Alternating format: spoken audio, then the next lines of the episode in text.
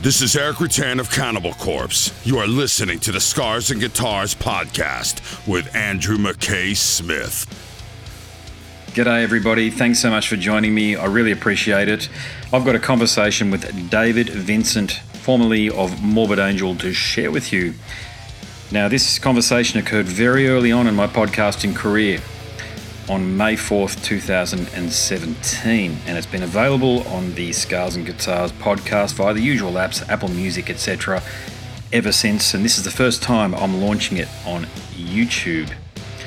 Throughout this chat here, you'll learn David's reasons for transitioning into outlaw country, his move to Texas. He talks about that. We discuss Genitorturers. I haven't heard him talk about that really anywhere else, and I've listened to a fair few of his interviews, but uh, we dive into that topic there, and of course, we discuss Morbid Angel. In particular, um, I was very keen to learn about his thoughts and opinions on working with former bandmates, and at the time, poor old Richard Brunelle was alive, so you'll have to wait and see what he has to say about Richard there. So, this conversation, again, is very early on in my podcasting career. It's not as free flowing as uh, you've probably gotten used to me in so many of the episodes, but I was still learning the craft back then. I think it's still pretty good, and there's plenty of deep insight here for the seasoned and relatively new Morbid Angel fan. You're going to get something out of it. So, here he is David Vincent from, or ex Morbid Angel heartfelt congratulations on a stellar career. Uh, I've got a bunch of questions that I would like to ask you about your career, but before we talk about the past, let's talk about the present. Drinking with the devil. What's your what's your take on fan reaction to your new material? Well, believe it or not, it's much more positive than I expected. At, at least from uh, you know from my historical fans. Um, I think people get it. You know, it's just, yep it's uh, I'm just telling stories in a different way. That's all. You know, I, uh, after arriving in Texas, I started working uh, with some some musicians that I met here, and uh, I just felt inspired and and just started writing a bunch of songs. Mm-hmm. So. And, uh, well, that's a good point, actually. What what inspired you to move to Texas and start writing and performing outlaw country music? Well, let's just say that I went through a lot of life changes, and um, this is uh, somewhere that I had in the back of my mind always thought, yeah, I really would really would like to get out that way, um, and it it, finally uh, it finally you know happened.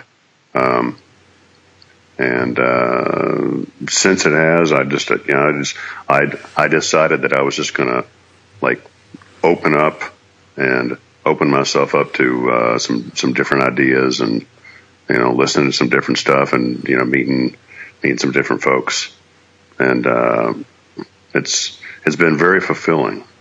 Sure. Yeah.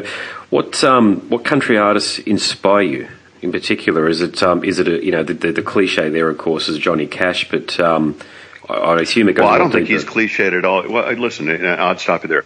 I don't think that Johnny Cash is is cliched at all. I mean, he is one roots artist who, gosh, I mean, he, he is he is crossed into being counted amongst the fans of, of, of a very diverse group of genres. Sure, yeah. People who are into metal like him, people that are in country like him, people that are in rock like him, you know, old people, young people. Um, all all different walks of life. I mean, he's he's one of those rare individuals that uh, that had a hell of a career. So yes, of course. I mean, I've I've always liked Johnny Cash. Um, I I don't care for for you know for some of the new more you know I guess pop country uh, type stuff. Sure, yeah. that's that that's you know, but I don't know that I like that in any in any genre. I don't really like pop metal. I don't really like you know pop dance. I don't I don't know. It's just you know, yeah. not really my my cup of tea. But, yeah, uh, yeah. not really music that moves moves anybody except for shifting units, as they like to say in the record industry. You know, um, do you think this is something that is a uh, a permanent change for you? Can we expect the, the country music or the outlaw country music to be a, a continuous factor in your career? Well, I'm doing four things right now. Um, that is one of four things that I'm doing. But I, I just, you know what? I'm at a point where, you know, I've I've been on this planet for a while, and um, I've done, you know, I mean, I've, I've been fortunate enough to visit, you know, just about every country that I've wanted to. Um, I've I've I've played, you know, shitty small clubs. I've played the biggest festivals in the world. Like I've done pretty much everything, and now I'm I've decided that I just want to do, you know, just whatever whatever comes to mind, and not really. It, it doesn't have to have a preconceived notion. Um, so that's a long answer to a short question, but the answer is yes, and um, that's something. But I I keep it separate. I mean, I would never combine, you know, metal and country because I look at it, to, it, it you Yeah. know entirely differently. Yeah, you know, yeah. and obviously the players are.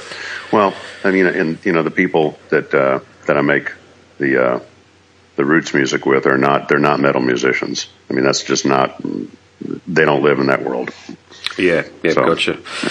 Well, let's talk about the metal music for a moment because you've recently announced the formation and intention to perform Morbid Angel songs underneath uh, a new banner, I Am Morbid. Tell me what the motivation and uh, the decision to perform Morbid Angel songs, new musicians, is motivated by.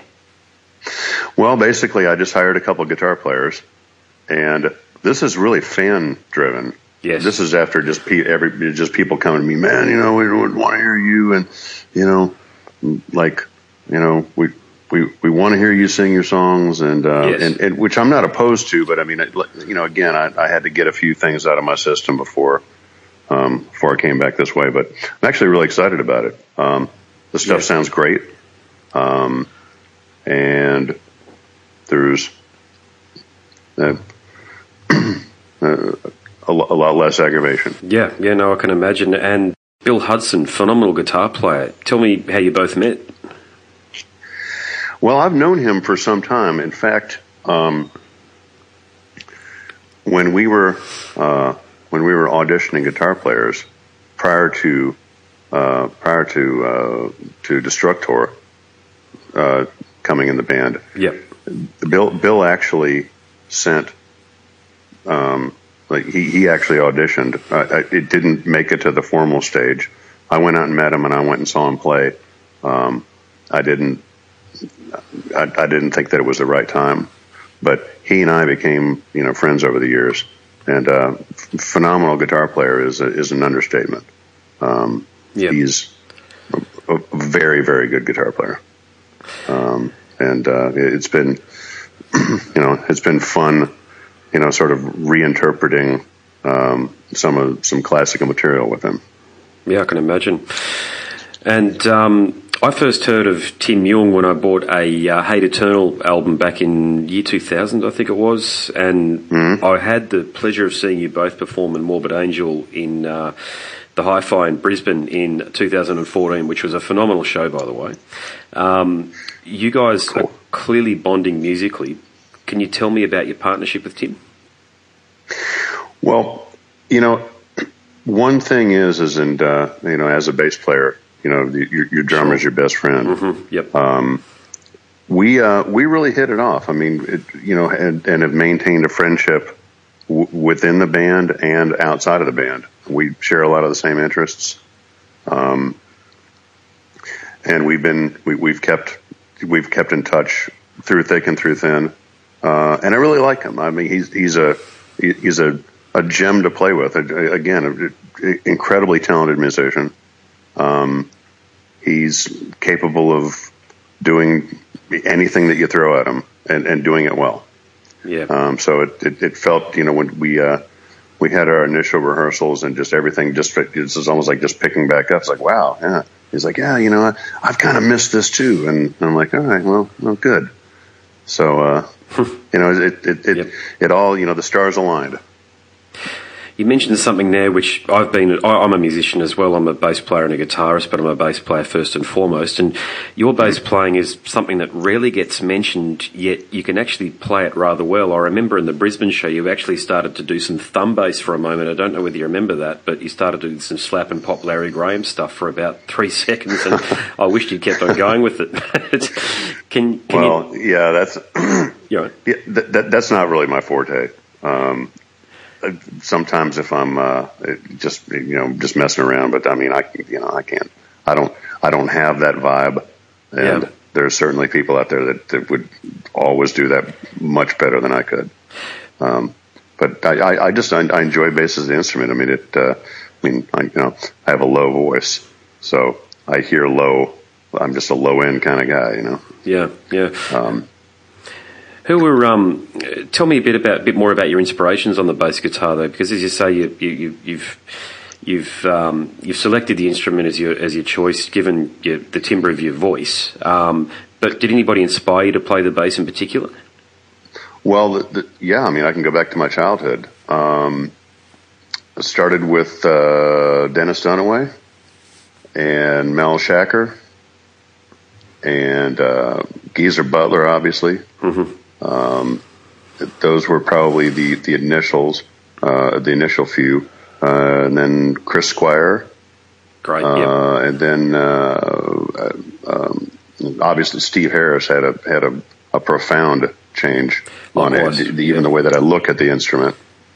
Um, so yeah, I mean, just well, you know, good good '70s stuff, and um, and then you know back when you could actually listen to a record and there was it, bass wasn't just just a shadow um, of the guitar, and and you know when that's one thing about metal, and it's kind of gotten there. Either you overplay it, or you, in order to, you know, if you when you have a riff centric band um, that plays material like the Morbid, Morbid material, Yep. um, oftentimes there's not much room to, you know, to, to really hot rod, as you will. yeah. Um, it, just stick with the drums, and obviously, you know, when when you have a, a series of chromatic passing tones, there's not much room in there to to to do, you know, a walk per se.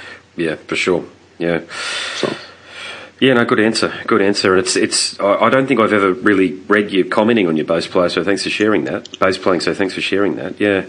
Um, you are an originator of both death metal and grindcore. So, what's your own take on your contribution to the extreme metal genre, given the reverence by fans and critics for both Morbid Angel and Terrorizer? Well, you know, I, just feel that you know I've just always done what what has has moved me. Um, when we were, you know, first starting out in the in the early early days of Morbid Angel, there wasn't sort of something to look to and be like, well, we want to sound like this.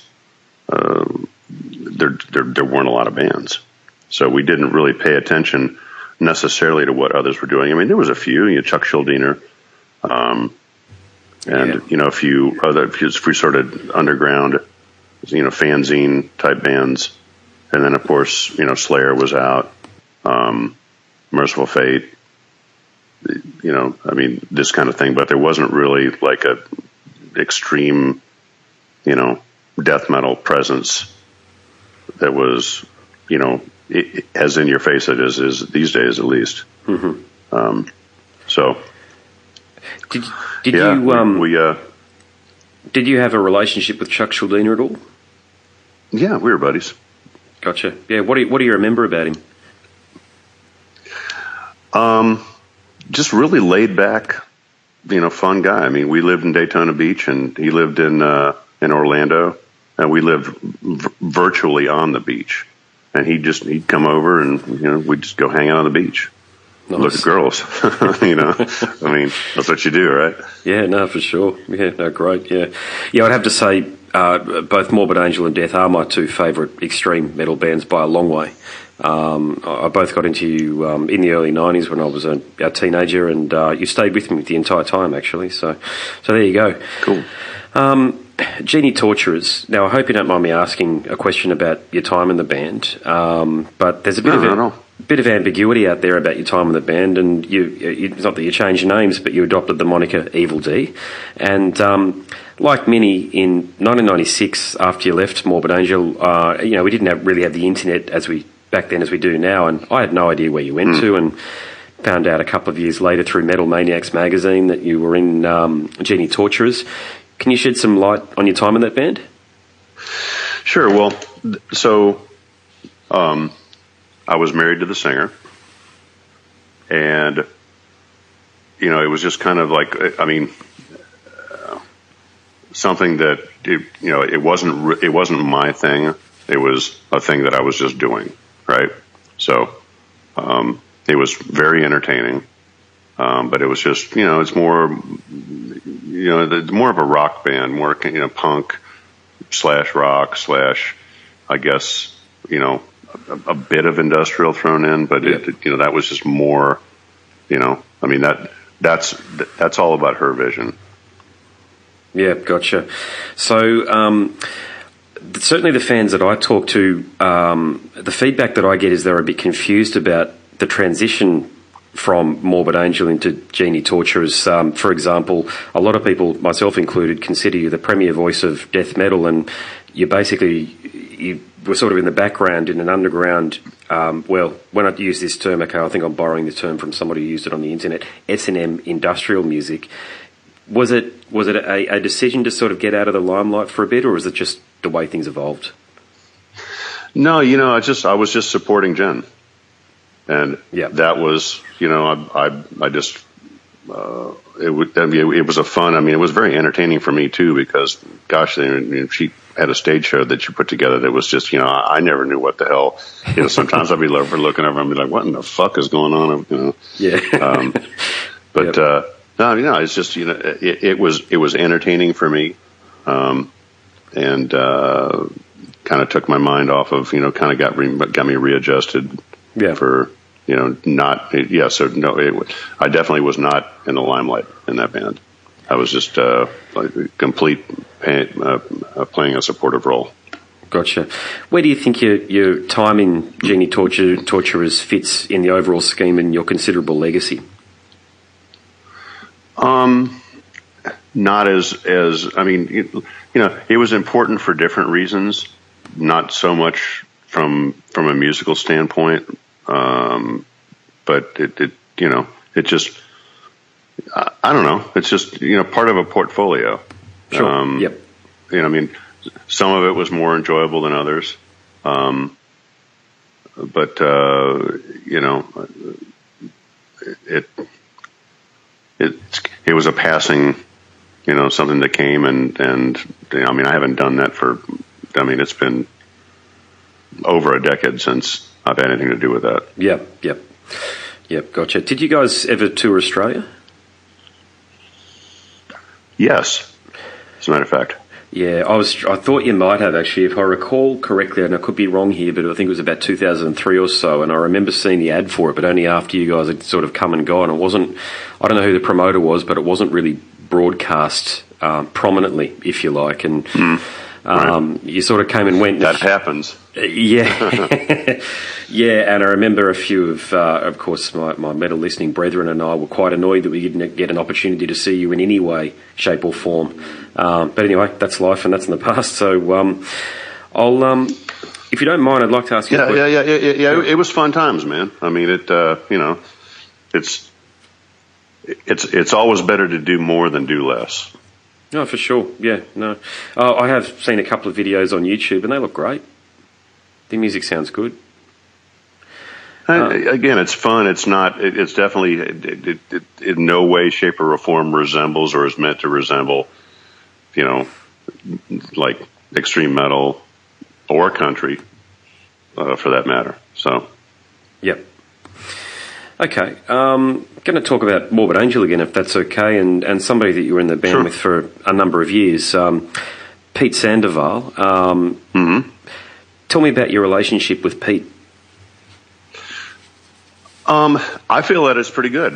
Um, I saw him not too long ago, and um, you know he's he's he's kind of changed directions a little bit, and um, he's found uh, you know found some ways to to get him through.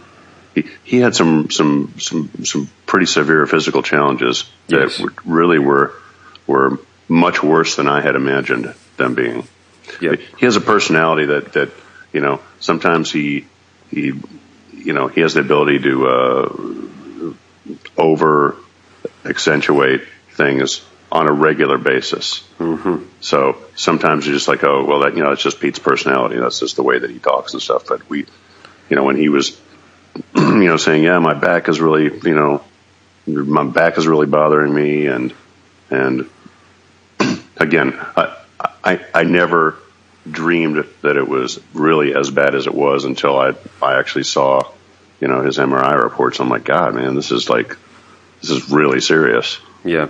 Um, and probably should have been addressed much sooner. Um, but uh, yeah. So the- thankfully he's he, he's doing he's doing a lot better now. Um, and uh, he seems happy. He seems like he's his uh, you know he's not because because he's not in pain so he's, that means that he's not having to take so much pain medication that also has the tendency to you know alter someone's personality after a while Yes. Yes. so that that's you know all of these things you know you look back in retrospect it's like wow man you know that but uh, Pete was and still is really a trooper um, he he worked really really really really hard um, and to to a, a- achieve everything that he did and um, I, I I have nothing but respect for that Wonderful. And another Morbid Angel luminary, Erik Rutan. Can you tell me about your relationship with Erik? get along with Erik well. Um, tremendous guitar player.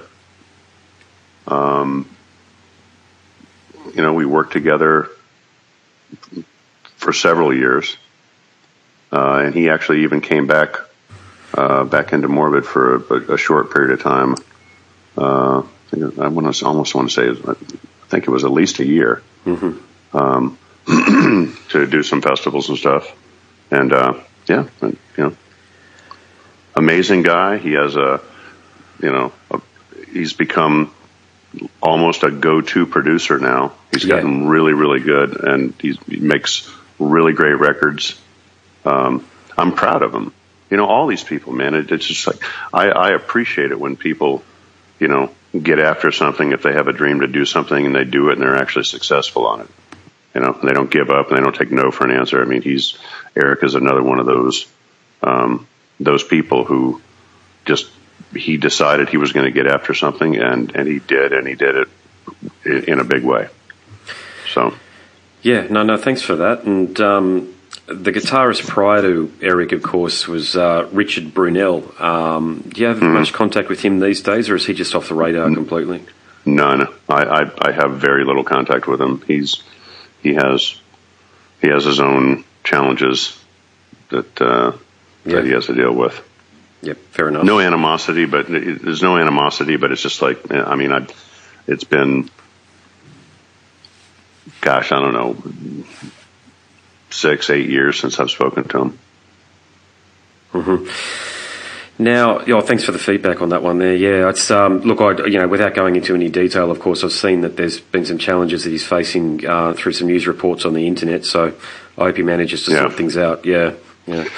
Well, that's just, it, it that, that's a pattern. Uh huh. Right. Yep.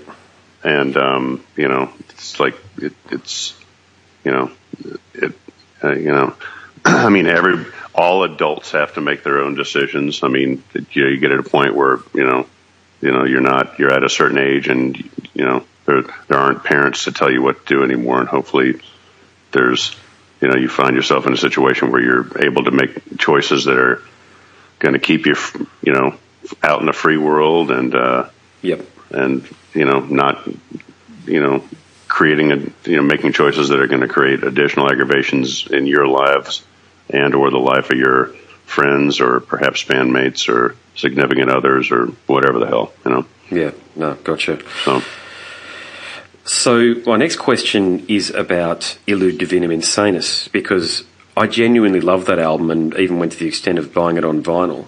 Um, I'll just tell you a funny story. Um, the song Destructos versus the Earth Attack. Uh, I've got two young daughters. They're both underneath the age of four, and um, we put on that song and we stomp around the living room. Um, and uh, we try to get the dog. We've got an English Bull Terrier, and we try to get the dog to jump up in the backyard to look right. at us through the window because he likes, or he knows that when we put on that song, as the kids start jumping and stomping around, that uh, it's our little family get together. So I want to thank you for writing that song and creating a family moment for us.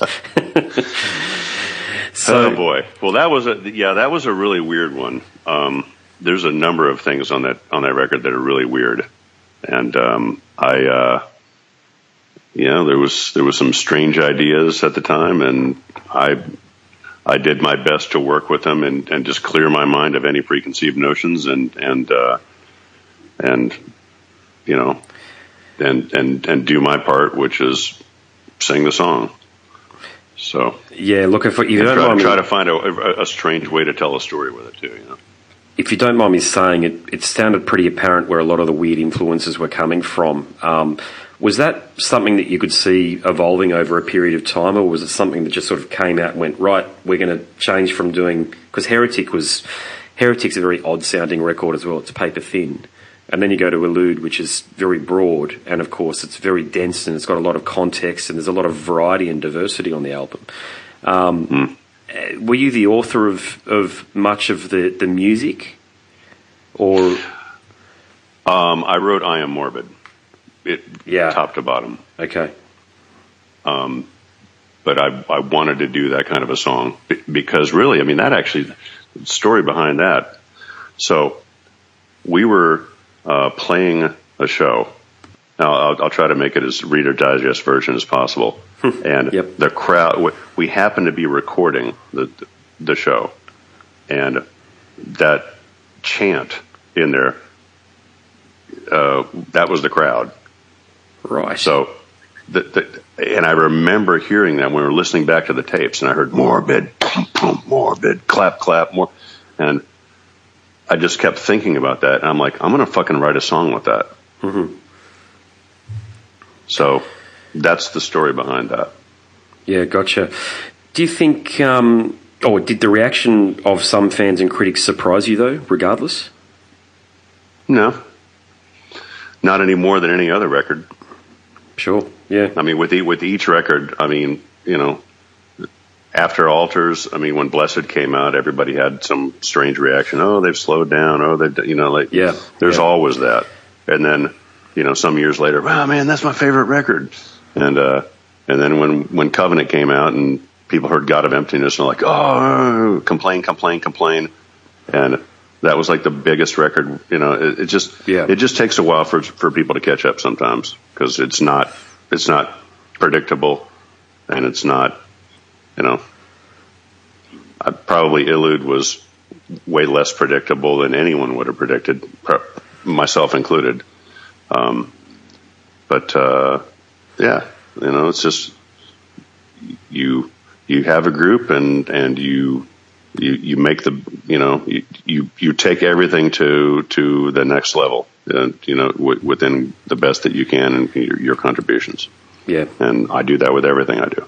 Yep no, agreed. Well, look, as I say, I, I, and I'm quite sincere about this. I do quite like the record. Probably, I can't remember the name of the first track where it's, it's uh, electronically based. I'm not a big fan of that one, but the rest of the album I can actually get into, and, and as I say, it's given me an opportunity to bond with my very young children. So, so there you go. Um, but look, we're almost running out of time, and uh, and of course, we are. I uh, I just want to ask you a question about Trey. Feel free to share as much or as little information about your relationship with Trey as you like. Listen, Trey is a is a very creative guitar player. There's no doubt about that. Um, and I will always respect that. Okay. Well, that wraps things up. Again, I just want to thank you so much for taking your time out, and of course to Suzanne again for organising things. Do you think you'll be bringing I Am Morbid down to Australia anytime soon? Well, oddly enough, since we announced this tour, the uh, the inbox has been filling up. So mm-hmm. we'll see what happens. We'll see what happens. Well, fingers crossed on that one there. It's all. It's uh, listen. It, I always enjoy visiting Australia. It's a wonderful country. Well, we love you having here, mate. I've got to tell you. All right, thanks so much again, mate. All the very best. Congratulations on a wonderful career again, and yeah, certainly hope to see you down here sometime soon. Thanks so much, man. Appreciate your time. Well, there you go. That's a conversation with David Vincent from Morbid Angel. Again, it occurred a few years back, May 4th, 2017. It was the first ever podcast episode that was launched under the Scars and Guitars banner. I think it's pretty good. That's why I'm sharing it with you here again. I have spoken to other Morbid Angel bandmates or people who are in Morbid Angels, a better, better way to describe it, and also Trey from the group's mother. That's a, I only recently uploaded that, but again, that was a conversation that occurred in 2019 that I've repurposed for YouTube. So check it out if you want to get the lowdown from Trey's mum all about him. Mike Browning, too, from Nocturnus AD and the original vocalist and drummer had a chat with him. I've had a few conversations with Pete from Pete Commando Sandoval. Yeah, some interesting stories to share about him, but I haven't been able to share those chats because I told Pete that I wouldn't. But I did write a yarn, so if you're interested in that, go across to scarsandguitars.com and search Pete Sandoval, and you should be able to find that one fairly easily. Also, too, when you're on the website, dive into the rest of the podcast episodes there because you're sure to find a bunch of stuff that you'll enjoy listening to. Recently spoke to the guys at In Flames and Michael Amott from Carcass and Arch Enemy. So if you like, love talking to musicians. I love talking to musicians in the world of extreme metal, and if you like listening to those sort of chats, I'm here for you. So, my name's Andrew Mackay Smith, and I'm the host of the Scars and Guitars podcast series. I've written a book, and there's some more information to share with you in the moment. But before we get to that, I really appreciate that you've tuned in. Thanks so much for listening, and until next time, it's a very goodbye for now. This is Erik Rutan of Cannibal Corpse. You are listening to the Scars and Guitars podcast with Andrew McKay Smith. I've been the host of the Scars and Guitars podcast since 2017. The first musician I interviewed for the show was David Vincent from Morbid Angel, and things have just snowballed from there. In all, I've posted almost 650 podcast episodes featuring conversations with many of the leading lights of rock, heavy metal, and beyond.